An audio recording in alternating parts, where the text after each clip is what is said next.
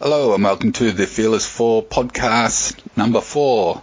My name is Peter and joining me, the superstar of the series, of course, the writer Neill Jones. Neill, how are you today?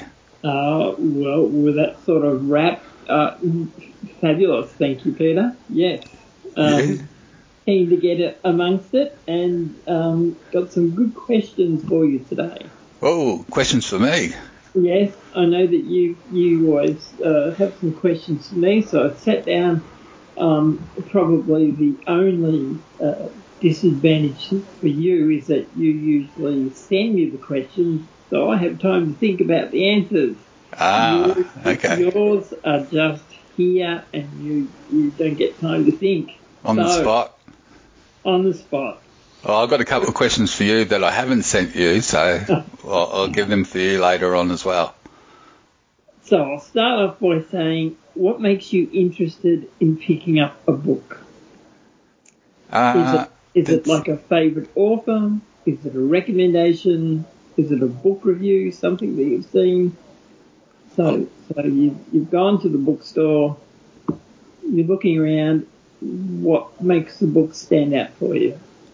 a lot of the times it's it can be um, well if it's an author that I like, then I always pick up a new book that's an author that I know and, and I have a look and Yes. and read the back cover to see what it's about. And usually I'll get I'll buy the the book if it's an author that I like because I like to have like the collection of all their works.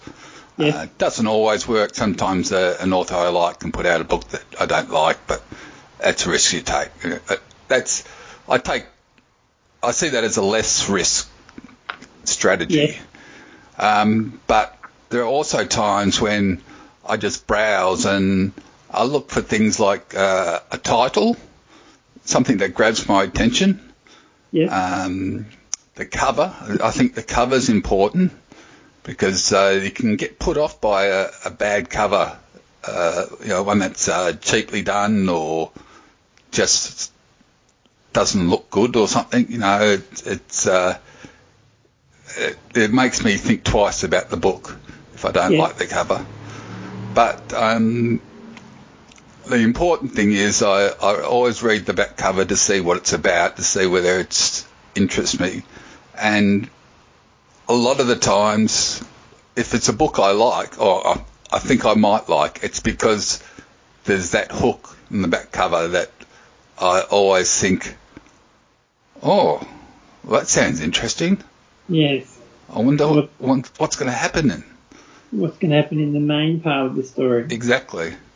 Um, and I think a lot of the times that little spiel they do on the back cover uh, doesn't give away the story, but it gives away the like the what you to expect from the story. Yes. Does that make sense? No, it does. The the the blurb, the thing you're saying, it, it is important.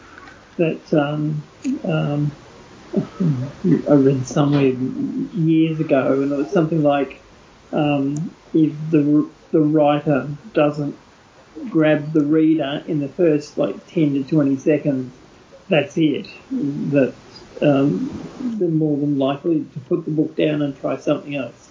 Yeah. So um, what they put on the back of the book and the start to their story, it, it needs to be good. Yeah, and that's uh, the other one. Other option is if all of that sounds good or looks good, I always flick it through to the first page and just Yeah. read the first paragraph. Uh, Yes. Sometimes you can get a sense of, oh, this is obviously for a much younger person, or um, gee, I don't like this opening paragraph. Maybe I should think twice about getting the book. It, like it's like you said, it's uh, you got to grab your attention um, with the style of writing and also what they start off writing about. Yes. Well, I, I know that uh, I used to read John Grisham stories, and uh, I was on the exercise bike and I was reading away, and I thought, I know how this is going to end. It, all his books end the same way. It's a courtroom drama. Someone drops some evidence. He, he wins the case, and and then we move on. And and I thought, no. So I actually closed the book, never picked it up again, and haven't read any of his stories since. Yeah. It was just just a case of yes, it's it's the same formula, and um, I needed something different. Yeah, I know the feeling. I've had a couple of authors over the years where uh, the first few books have been really good, uh, and then you by about the third book or fourth book or something, you start to think this is basically the first book just rewritten. Yes. And and then you think, well, actually, the second book was the first book rewritten, and the third book was the first book, and and that's it. You don't get any more because they're they're just basically rewriting the same thing all the time. Yes. Which uh, is fine for some people if you really really like that first story, but uh, it's annoying when when authors. It's like movie makers who just sort of remake the same movies and stuff. It's you, know, um, you, you, want something new. I can remember way back they had a TV series called L.A. Law. Um, you probably would have watched a few episodes of that. Yes, and yes, I remember that. They never lost the case. Yeah. that, that was pretty much the same with all those uh, lawyer shows, wasn't it? They never lose. They or they lose in the first five minutes, and then they manage to reopen the case with new evidence, and yes. then they win or something. Yes. So yeah, it, it can can get a bit repetitive. Yeah. Uh, question: Have you ever watched a movie or a TV series and then read the book it was based on? And if you've done that, which one was better? So read after I've watched the show. So if you watched the movie Yeah. and thought, oh, this movie's pretty good, and then gone, well, it's based on this book. I'll I'll, I'll read this book and and see which one was better, the movie or the book. Well, I, I watched the first couple seasons of Game of Thrones, Yes. and actually the first four seasons of Game of Thrones. Yes. We were uh, late to catch on to it. I think it was up to the start of the fourth series before we started watching it, Yes. and um, and then sort of binged the whole first four series, uh, and then it was going to be like uh, a year or something for the the next series because it always takes a long time to make that. Um, So I went out and I was going to buy the first book, and uh, they had a, a box set of the first five books, I Yeah. think, and Yeah. um, it was much cheaper to buy that than buy them individually. So I thought I'll take the risk that I'm going to enjoy reading the book, Yes. and uh, yeah, I love the book, uh, the books, I should say. Um, yes, better than the TV series, mainly because they can put a lot more into the books. Yes. Um, I think, uh, I think, from my experience, I don't think there's been a movie or TV series that's been based on a book where it's better than the book yeah. except Um, for a couple sh- a couple ones where they say based on a book and then don't usually use the book. Like we talked about I think last podcast or podcast before or something. Yes. yeah. Um, Um, if it if they've done a, a good job of uh, putting the book into a movie the book is usually going to be better anyway. When they first released the Lord of the Rings movies, Lynn and I went to the cinemas, and it was like, oh, please, please be good. Just you know. Yes. We want this to, to look as good on the screen as it is in our imaginations, and, and we were really pleased. And the, the first time we saw Gollum, it was like, yeah, that's him. That is that is Gollum perfectly. Yeah. They did So- a fantastic job. Yes, um, but back to your Game of Thrones. Um, being a geek, I was at a comic convention, and Jason Momoa had come out, and he was doing a science fiction series called Stargate Atlantis. Oh, And, yes. Um, when he was taking questions, he, he mentioned the fact that he was going to be Khal Drogo. And like the crowd went, oh, whoa. And I'm thinking, I have no idea what they're talking about. I turned to the guy next to me and I said, can you help me please? What, what, and, and he said, oh, Game of Thrones. He said, you have to get the series. You have to read the books. And I can remember, um, when, you know, spoiler alert, Ned Stark had his head chopped off. It was like, no, you- how can you do that as an author? Like, literally kill off one of your main characters yeah. and uh, across the course of the books, he does it quite often. Yes. Um, I, I was absolutely shocked because I thought he's the main star. He's going to be all through the entire series. Um, yeah. And then when it looked like he was going to get his head chopped off, I was like, uh, well, you know, who's going to rescue him? Who's going to change the king's mind? Right up until, well, the sword cut his head off. I thought. I thought he's going to get rescued. He will. The, the, the king will say, yes, off to the black, off to the wall with you, join the, the black watch, and, and yes. And then it was like, chop. yeah. And that changed everything. So Yeah. it then became a case of, right. Yeah. And then at the end of a spoiler alert for anyone who hasn't watched it yet, but uh, since it was on a few years ago now, we can talk about it.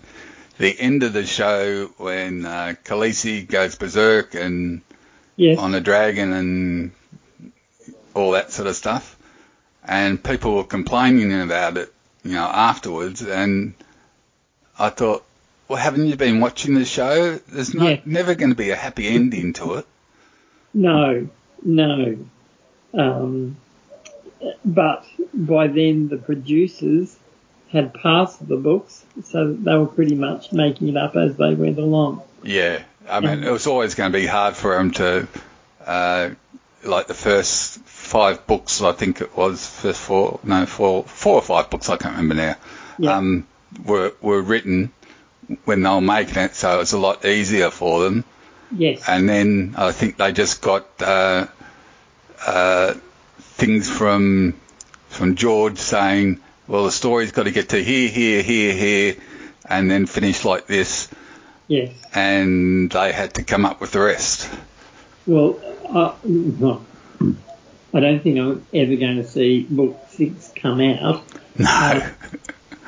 it, it's it's this mythical thing of you know well it's there and, and a book seven will finish it off but um, I think I was lucky in that when I started reading he'd taken a year between book one and two there was two years between book two and three there was four years between book three and four five years and um, after he finished number five, it's it's about seven years yeah. since he, he's done his last book, and and so um, it was like, oh, he he's he's slowed down a bit.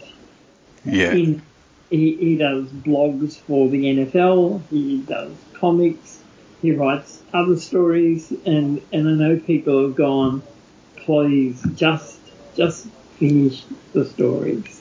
I've got a theory that he has finished at least the next book, Yes. if not all the books, but he's waiting till people have sort of forgotten a bit about the TV show. And so it will be all Or new again. Yes. But I could be wrong. No, I like the theory though. Yeah, sounds good. Yes. Um, um, have any books? No, sorry. Ask this one first. If you followed a series such as the Discworld novels, are they standalone, or do they leave breadcrumbs from previous books? Um, let's see. Discworld, pretty much you can read them as standalone books, but there will be things that you probably won't understand. Like, as an example, if you just pick up one particular book, you might not know that there are going to be trolls and dwarfs and wizards and, you know, all sorts of things. Yes. Um, but if you read from the start, you would understand that. Um, there are certain things, uh, certain characters, uh, like uh, there's a character who popped up a lot in the early books, and he was cut my own throat, cut my own throat. Dibbler was his name, and what he did was sell pies at, Yep. you know, he'd turn up whenever there was a big crowd, he'd turn up selling his pie, uh, which you don't really want to know what was in it. But, um, uh, and he got the name Cut My Own Throat because he'd always say, someone would say, I'll give you like a dollar for it, and say, oh, that's cutting my own throat. I, I need more than that or something. Uh, And it was, you know, just a funny character who'd just pop up for two or three lines or it'd get mentioned or something. And as you're reading the books, you know, you'd sort of giggle when he popped up. Yes. Um, you know, things like that you wouldn't understand or you wouldn't get the significance of if you just read any book. But you Yeah. can, you can, I think the majority, I'm trying to think hard now, I think the majority of the Discworld books gives you a very general um, bit at the start that says what the disc world is yes. which is a, a flat disc on the top of four elephants, on which is standing on a giant turtle that is um, swimming swimming through space, Uh, yeah. um, and and that's it basically. Ah, yes. So it, it would help reading from the beginning, especially to pick up the characters like the the pie pie person. Yeah, and of course, you know, there are characters that develop um, more and more. Uh, some in the uh, in the guards that uh, start off as minor characters, or uh, it might be like a, a book about how that, that person joins the guards, and then later on, as the story goes on, you know, they're in it just as a guard without having the story or something. It's, Yes. so I think, it, as with any sort of um, series, I think it's probably best to start at the at the start, Yes. but it is possible to read without doing that. Okay. Yes. Did I confuse you? No. No. No. Um, no. I, I think you're right. That sometimes um, you, you can pick up a book midway through and, and read on, and, Yeah. and be perfectly fine. And, and then there are others that you, you look and, and you just think, "Oh, I have to go back and read the first book. Yeah, like Game of Thrones, for example, or sorry, Song of Ice and Fire, as the books are known as. Yeah. Uh, you can't really pick up book three to start off with. You, No. you do have to start at the beginning for that. Yes. Now, have any books influenced your music choices? Ah, that's an interesting one. Let's think. Um, Well, one of my favourite books was Let the Right One In. Yes. That had uh, a lot of references to the Smiths music, Yeah. but I already knew the Smiths, so that's a bit different. Um, Gee, not that I can think of. I asked the question because um, Ian Rankin, he writes about um, a S- Scottish detective Rebus, Oh, Rebus, yes. And uh, one stage there they were putting some music, and he mentioned the band Elbow, and I thought, all right, I'll have a listen, and I'm a devoted fan. I love the music, and and it was a case of this this was something that I'd read and that I'll give it a try. And, and yeah, it's been really good. Um, Billingham, who also writes like um, murder mysteries, he's part of a country and western band. I am never going to listen to any of his music. not, not going to happen. Um, yes. on a side note, um, my mate and myself, we went out and we listened to him speak, Ian Rankin, about his books, and he spoke really well. And then uh, at the end of the night, they opened questions to the floor, and we could not understand a word that was being said because they had all th- these Scottish expats and they're asking questions. Uh, It was like a whole different language. yes. I remember years ago, uh, Simple Minds. Do you remember them? Yes, Yes. Um, loved them, their songs. Uh, was a big fan. And then Jim Kerr, the, the singer, was interviewed on whatever music show was at the time. yeah, and uh, couldn't understand a word he said with his Yeah. Scottish accent. yeah. It was just like a completely foreign language. We we looked at each other and, and we just smiled because it was absolutely brilliant listening to the accent. And and fortunately, the the, the author would uh, translate the question before he gave the answer. So he'd say, so the question is, Ah, okay. and and it'd be like, oh, thank you, yeah, yes. because Because um, when I went to high school, uh, my my best friend, or who became my best friend at high school, was Yeah. uh, he was Irish, and uh, he'd moved over with his family. I think in year seven or year eight, I can't remember. Uh, but anyway, we became really good friends, and I used to go over to his place, and his parents had this lovely Irish accent, which I loved, except for about the first year that I went there, couldn't understand a word they said.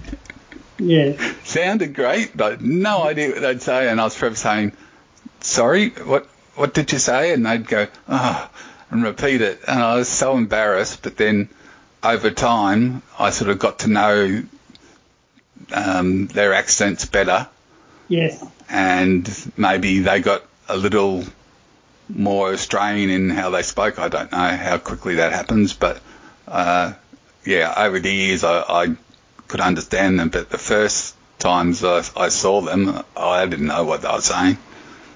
And it's funny because their son Alan, uh, I could understand straight away. So Yes. Lynn would tell you that when she first started school, she had a Scottish accent, but it was unacceptable to the prep teacher. He said, you will not speak with an accent. oh, And, and just, you know, pretty much beat it out of her so that uh, she, she lost the, the accent. gee, that's a bit harsh to be told that. Uh, yes, you'll speak properly.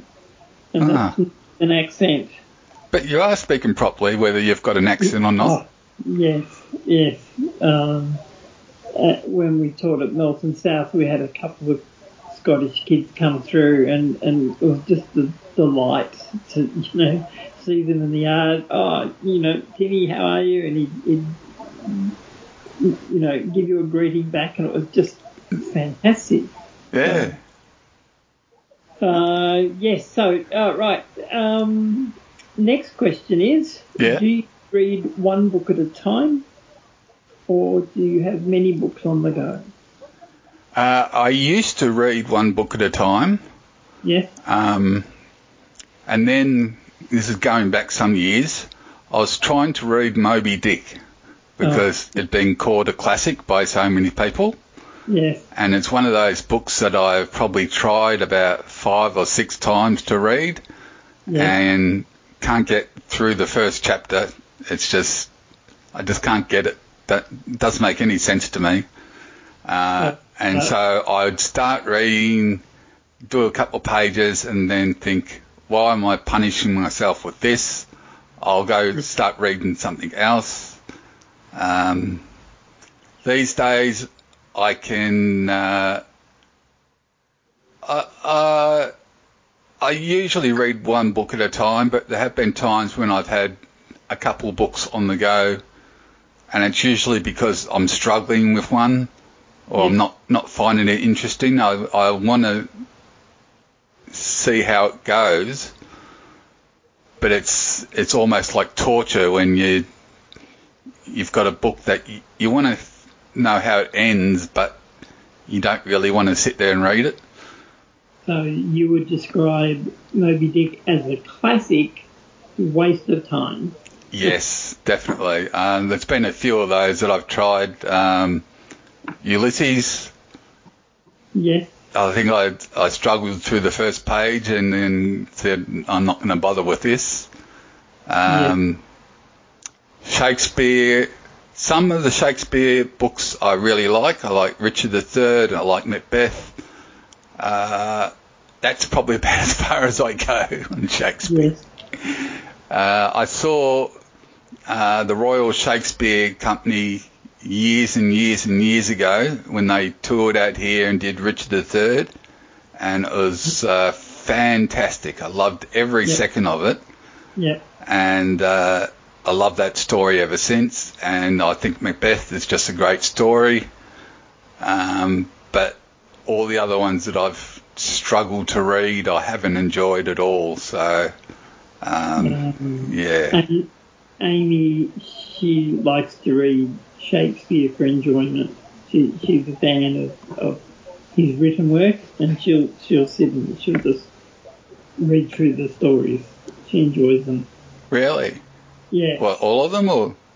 Uh, yeah, I think so. Um, uh, yeah, I think she, she enjoys all the stories. Uh, I think my mine was Merchant of Venice, and that Yep. was on because we had to do it as as part of a school book in about year eleven or twelve, um, and it didn't didn't strike me as something that I went, oh yes, I'll go back and read some more.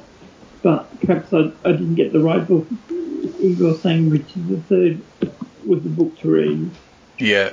I think at school we had Romeo and Juliet, and what really put me off was the the, the names of of the people, not Romeo and Juliet, obviously, but Yep. all the other names were also, well, stupid and hard to pronounce. Yeah.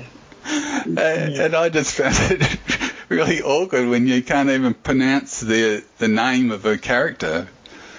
Um, yes. No. I I um, can remember reading a story and I came across a word which I didn't know, and I thought it's not important. I'll I'll just keep reading, and and I had to go get a dictionary, find out the meaning of the word because uh, I just couldn't let it go. it, it, it was sitting there and I'm thinking, I have to know this word for it to help me with the plot.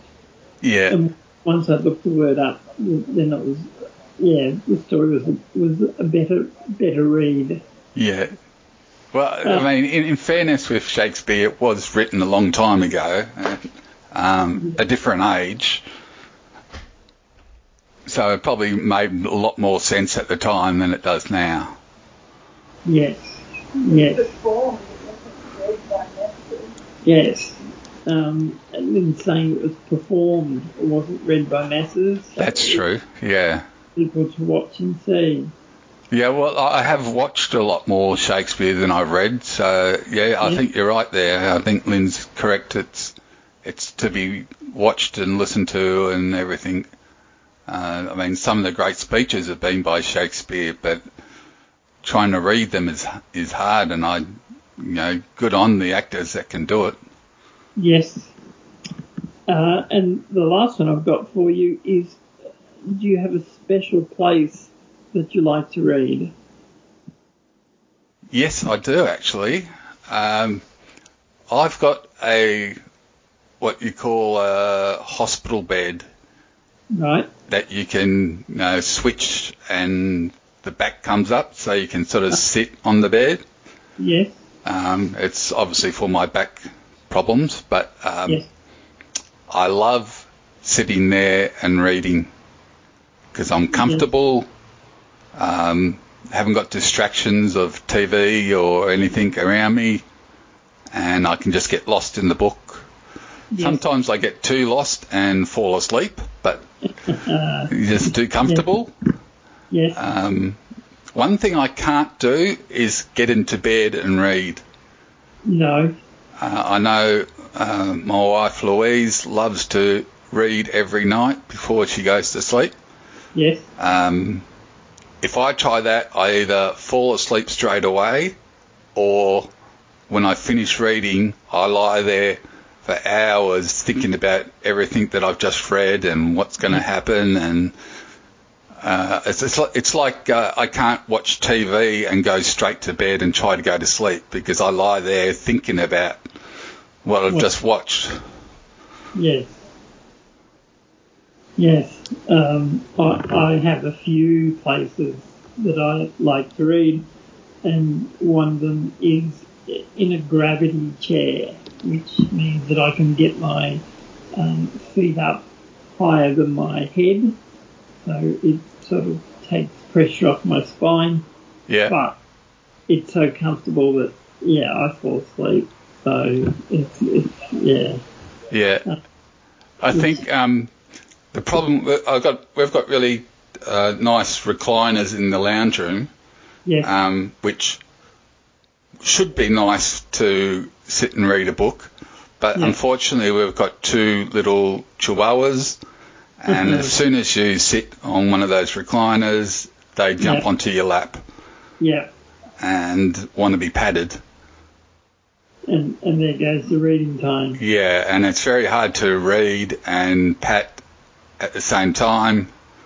Um, it's very distracting, and yeah, so if I get on the bed and they get up on the bed, they don't get on my lap; they just lie on on Yeah. the bed. So that's that's okay. Yes. Well, that thank I you, would. I tell you what, I would like to have Yes. is a, an open fire.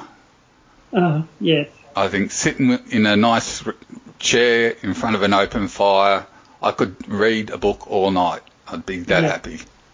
Well, we we had an open fire, and it was very nice. Uh, it, it just produced no heat. Yeah, Um, you could hear the crackling and you could smell the, the wood burning, but you really needed to sit almost on top of it to, to get any warmth. Um, the minute we put in like a Coonara, um, the whole house was just toasty warm. You get up in the morning and, and it was no sort of, oh, you know, what temperature is it? It was just a warm feeling. But yeah, um, open fires are good, but not practical. yeah. I'd, But- I'd still want to have the central heating that we've got. Yes. We've got uh, there's an old chimney here that has been was blocked over when uh, Lou's mum first moved here. You Yeah. can see it from the outside, but on the inside it's been plastered over.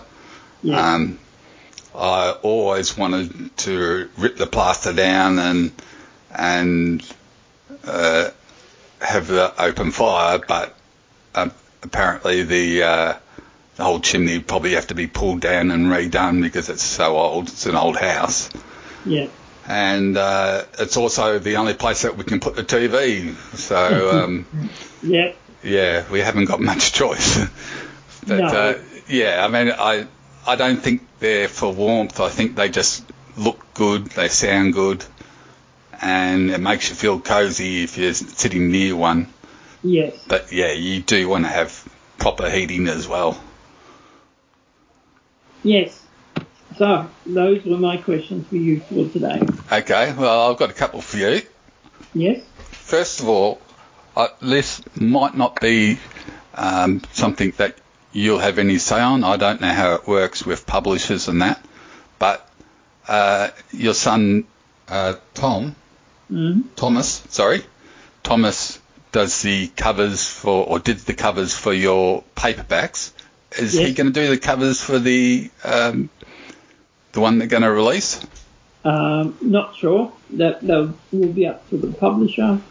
Um, um, I- I'd give them the ones that Thomas has drawn. Because I, I really love his covers. I, I think the one that we've got as our picture for this podcast is from Yes. uh, the Happy Halloween book, which is book three, Yes. and I really love that cover. I think it's just a, a, the perfect cover. When I wanted looking for a, um, a picture to put on, um, and I had a couple that you'd sent me over time. Yes. Um, and I saw that one. I thought that's just perfect for the Fearless Four. It's just they're on an adventure. You don't know what the adventure is, but there they are. They're just in silhouette with their torches. It just seemed perfect for the for the podcast, at least. Yes. Well, I, I also would like to see that as the front cover of you know the Fearless Four Adventures with the five stories in one. With Yeah. that as the front cover, but uh, as I said, that'll be up to the publisher, and he'll he'll go with what he thinks is is the best. Yeah, best marketable Yeah. that'll people's attention. And if um, do you get a, a, a say in what the title of the Yes, it, um, when they come up with the book, they will present it and say, "Are you happy with this?" Um, you know, I can make changes, but um, they'll put the best book that they can together, yeah. And then it's like you know, um, if you, if it would, I don't know, cosmetic changes perhaps, but I think that they will go with the stories the way that they've been written. yeah? Oh, that's good. Yes. Um, I had another question. I didn't write it down. I'm just trying to think qu- quickly what it was again. Um, um, oh, um, something I was reading in in. Gee, which one was it? Is it a Happy Halloween? I'll just have a quick look through. Yes, Happy Halloween. There's a, an afterward where you thank uh, basically your family. Yes. Uh, they have been a big influence on your writing career. Um, that's fair to say, isn't it? yes. Yes. Um, is is your sister uh, actually an editor, or is she just doing that for you? Uh, uh, this hurts, but my sister is very clever. She's a lot more intelligent than I am. Um, she she will hear this, and yeah, next time uh, we see her, um, she will have just a little bit of a skip to her step. Um, she was a reading recovery tutor for South Australia, so she went round to the schools and, and taught teachers how to do reading recovery. Um, okay. So, yes, when it came time to get the books edited, um, Lynn would have a read and I would send a copy up to my sister, who would then um, cross out pretty much every that I wrote in the stories because I do like the word that. And, Yeah.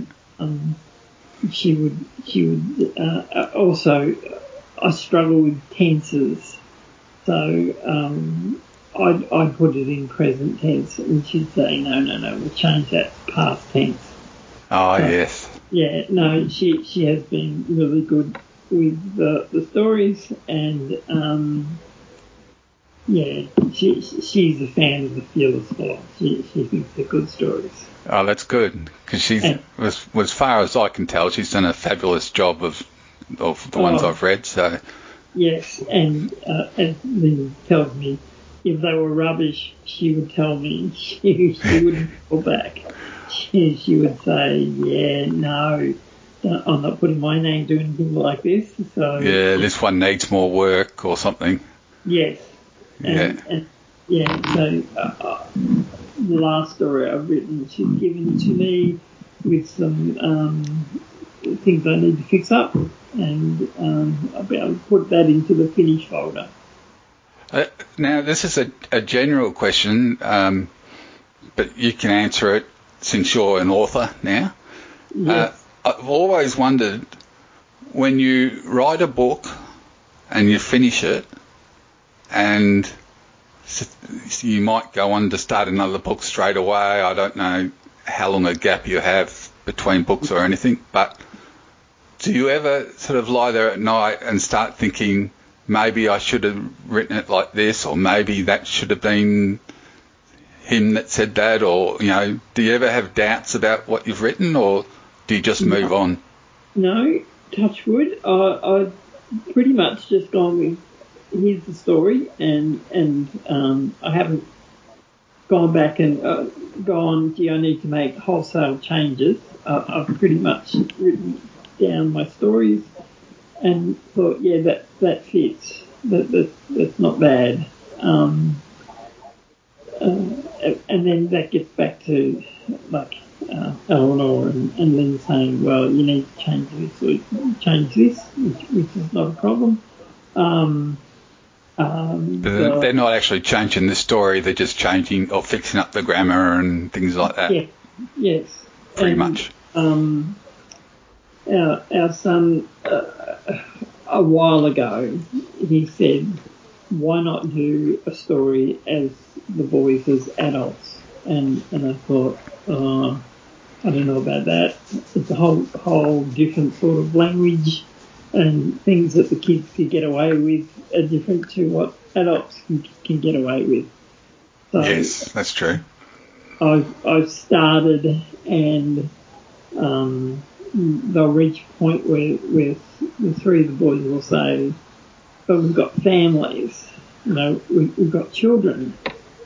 If we go off to do an adventure, what happens if, if we don't come back? So they will face some real world questions of, you know, do we do this? Um, or um, do we do we say we're, we're too old for this now? We're adults. That's interesting because with the the boys, as you'd expect boys, they never say what happens if something goes wrong, do they? It's No, how how can we have a great adventure? Um, Thomas, he's usually the. Uh, I'm not sure about this. like, Yeah. you know, he's supposedly the voice of reason, as to say, oh, maybe we maybe we should do this. And then I'll usually follow up with Zach by saying, no, no, we absolutely should do this. This is this is a great adventure. Yeah, that's what I, I've always liked. It that when somebody says, "Oh, our, our parents will be mad if we did this," or "We're not supposed to do that," that they get talked around so quickly, and it's usually Yeah. just, are, "Are you scared?" or "That's Yeah. exactly what we should be doing." Oh, okay then. Yes, and um, a, a, a big thank you to the students from Axdale Primary School. Um, I've been corresponding with their teacher, year three, four, five, six. and used to teach with him oh, a, a long time ago, and um, his children have been have, having the book read to them as a serial. They Ah. sent me, they sent me a badge to Mr. Jones, and in the middle of it it says "Be fearless," and and I, I loved it so much that I try and include it in my stories. So at some stage there'll be someone and it'll be like, oh, you know, I don't know about this, and the person will say, "Come on, be fearless." Oh, that's great. Just fits so well. So yes, thank you to those students who made the badge. Oh, isn't that good of them? Which part? Yes, yes. And um, Lynn's pointing out that, which isn't in the mysterious bottle that we're reading, but um, at the start of each chapter, Eleanor suggested putting an in which, and it's just a sentence or two which describes what's going to happen in the chapter. Yeah, I like that. I've seen that in a couple of the drafts that you've sent over. Yeah, Uh, I think it's a, it's a great idea. It's uh, something I think that should be done more often. Doesn't have to only be in, in children's books. I think it's I think it's a good good thing to have. But I, maybe I'm not the uh, the right person to answer that question because uh, maybe I just like children's books too much. oh no, no, it, it, it made a lot of sense to, to put it in, um, and, and just, yeah. So with the chapter break, there's just a, a quick description of what's going to happen so that the readers have got an idea that somewhere through um, the next page or two, what's written up the top's going to happen. So, um, uh, you know, I think one's like when, um, Zach shares one of his phobias, and then through the book you then read that he's got dyscalculia and he has a problem with math. So yeah, they've been good to do in, in Richard's introductions. Yeah, uh, one one thing I find that one of the reasons I like it is I not so much your books because uh, yours are quite short, but if I'm reading a book and I you know, then at night or something, I'm reading a book and I think oh, I'll just finish this chapter, and then you see that bit and you think I'll just read what the next chapter's about, and that says in which blah blah blah blah, and you think oh, I've got to read that. So you read another chapter, and then another chapter, and before you know it, you've read, you know, another ten chapters or something because you just keep getting hooked all the time. Yes, yeah, no, they are good, and um, the uh, compilation book will have all of those in at the front, and um, at the back, I've, I've uh, included uh, next time, and and we'll give like the first couple of paragraphs of the new story. Oh, that's a good idea too.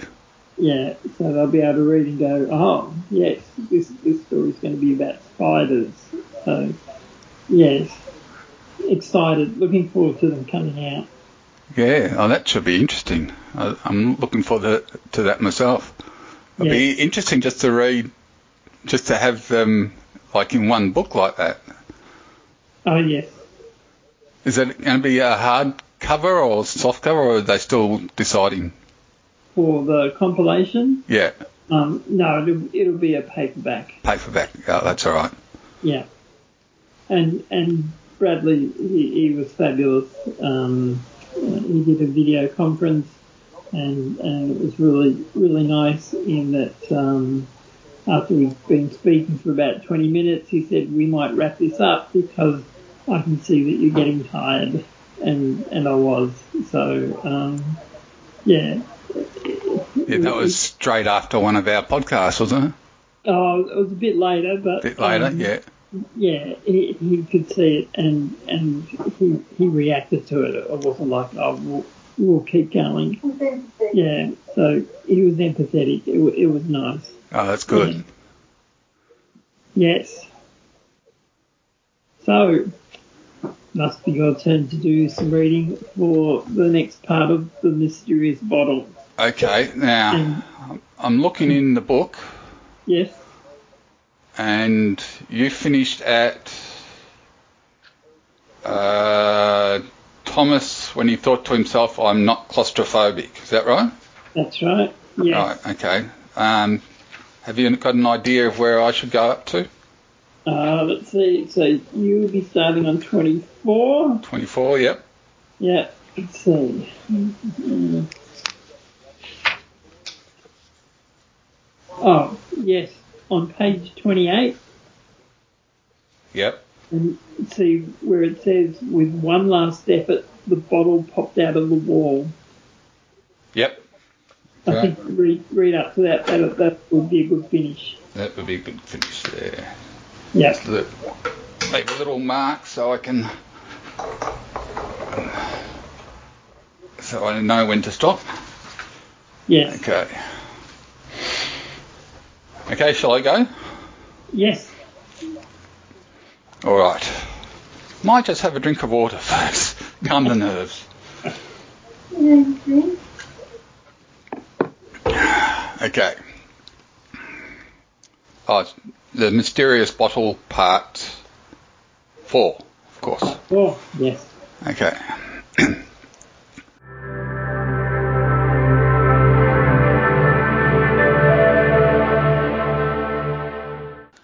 Josh stopped walking and said, Right, I think that's enough exploring. It's time to go home while we can still stand up in this mine. Cameron said, But we haven't found our fortune yet. Just a half hour more. The boys checked their time on their phones and agreed they could spend another 30 minutes exploring before they had to head home. Thomas realised his shoelace was undone, so he called out to the others, Wait, I have to tie my, up my shoelace. The other boys called out, You can catch up. Thomas hurried because he had no phone or light. He finished tying his shoelaces and heard the boys yell out in front of him. He thought he heard them call out, Hole! And then the cave went dark. He stumbled forward and felt himself falling down a hole. Thomas twisted around and held on as tightly as he could, with his fingers curled onto some rocks at the edge of the hole. His body was overhanging, sorry, his body was hanging over the edge of a drop into darkness. Thomas could feel his fingers on his hand start to uncurl. He lost his grip and felt himself falling, falling for about a metre. Then his mates caught him. It was just a short drop into the hole. His mates thought it was funny. Thomas, who thought he was going to die, was swearing, words which cannot be repeated here. Zack covered his ears, saying, My goodness, Thomas, my delicate ears cannot hear such words. Thomas yelled, I thought I was going to die. Why didn't you call out and tell me you were okay? Cameron shrugged. We knew you were safe. We thought it'd be funny. Thomas started to tear up. I thought you were all dead. I thought I'd lost all my mates.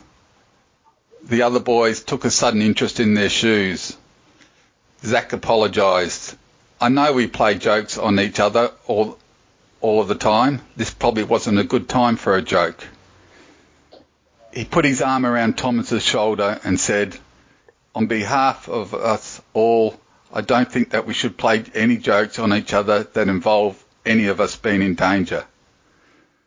Josh and Thomas agreed with Zach. but Cameron paused and said, Unless it's really, really funny.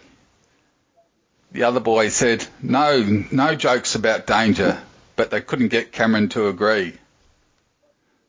They realised that somewhere in one of their adventures, Cameron intended to play a trick on them, probably, probably when the boys were in a scary situation. The boys looked at the hole they'd fallen into and searched for a way to get out. They talked about holes in the rocks that they could use for hand or footholds. As they started to climb out, Cameron noticed what looked like a piece of glass sticking out of the dirt. He, he said, Hang on, guys, I think I've found something. Thomas called down, Do you need a hand? Cameron replied, No, I'm good. Just give me a minute. He cleared away some of the dirt until the bottle's spout was sticking out. He pulled on the bottle, but it wasn't coming out as easy as he thought it would. It was almost as if the bottle was meant to stay there. With one last effort, the bottle popped out of the wall.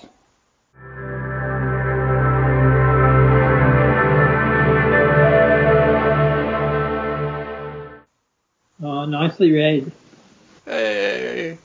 Bob, Yeah, you need to pay to read your stories. There you go. Got a fan. I absolutely love it. Oh, thank you. You can tell that you enjoy them. Yeah, I do. I, even though I've read them before, um, a few times, uh, I still giggle. Have to when I'm reading them out. I have to try to stop myself from giggling and and Yeah. laughing. Uh, He's not a bad writer, is my Neill. He's a great writer. Um, and the when the boy said no jokes about danger, but they couldn't get Cameron to agree, that's a breadcrumb because in one of the later stories, Cameron thinks it's really funny to play a joke on them in a graveyard. Ah, good. I like jokes that things like that that continue on. Yes. So, um, yes. Another episode of the Fearless Forward podcast. Thank you, Peter. That was well done. I Thank enjoyed you. that. Thank you, And- Neill. Um, you have a flick through the last page and and see if you can find one of those stories that you know and that doesn't if you haven't got it that's okay we can always uh, print you off uh, another draft and um, I'll, I'll post it to you with um, a cassette to uh, like a CD to record it on Okay. All right. That would be fantastic. I'll have a look through and and have a look at all the ones I've got as well, and Yep. might reread all the ones I've got just to see which ones I'd like to read yes or which one I'd like to read. So um, yeah. Oh, that'd be fantastic. and it'll be uh, interesting to see if we get any feedback from our Sailors fans who who follow our Saints, the animal enclosure. Yes. And uh, yes, uh, we and we still have no answers to the questions we asked in the first place. No, I've, I've been in contact with some of my podcast mates in America, and Yep. they have fairly big uh, listeners, uh, numbers of Yep. listeners, Yep. and they say that the hardest thing is to get people to reply. For doesn't Yep. matter how many people are listening, most people finish listening. You know, they might be perhaps driving in their car, they might be just listening at home. Uh, a lot of people finish and then move on to something else. So Yeah. to get Yeah. people to reply to things is, is really hard. Ah, well, well. But we live can in- try. We live in hope. Yes. Yeah. All right. Thank you, Peter. All right. Yep. And uh, go Saints. Go Saints. When do we play? Do you know? Is it Saturday? Uh, uh, yeah, it's Saturday. Saturday. Yeah. Okay. Um, yeah. Uh, yeah, I'd love to say I've got a good feeling. Uh, I guess if Jack Higgins comes out and kicks three goals in the first quarter, we've got the game won. yeah. Yeah, Uh, fingers crossed. yeah. All right. Thanks, All right. We'll talk soon. Yeah. Bye. Bye. Way reads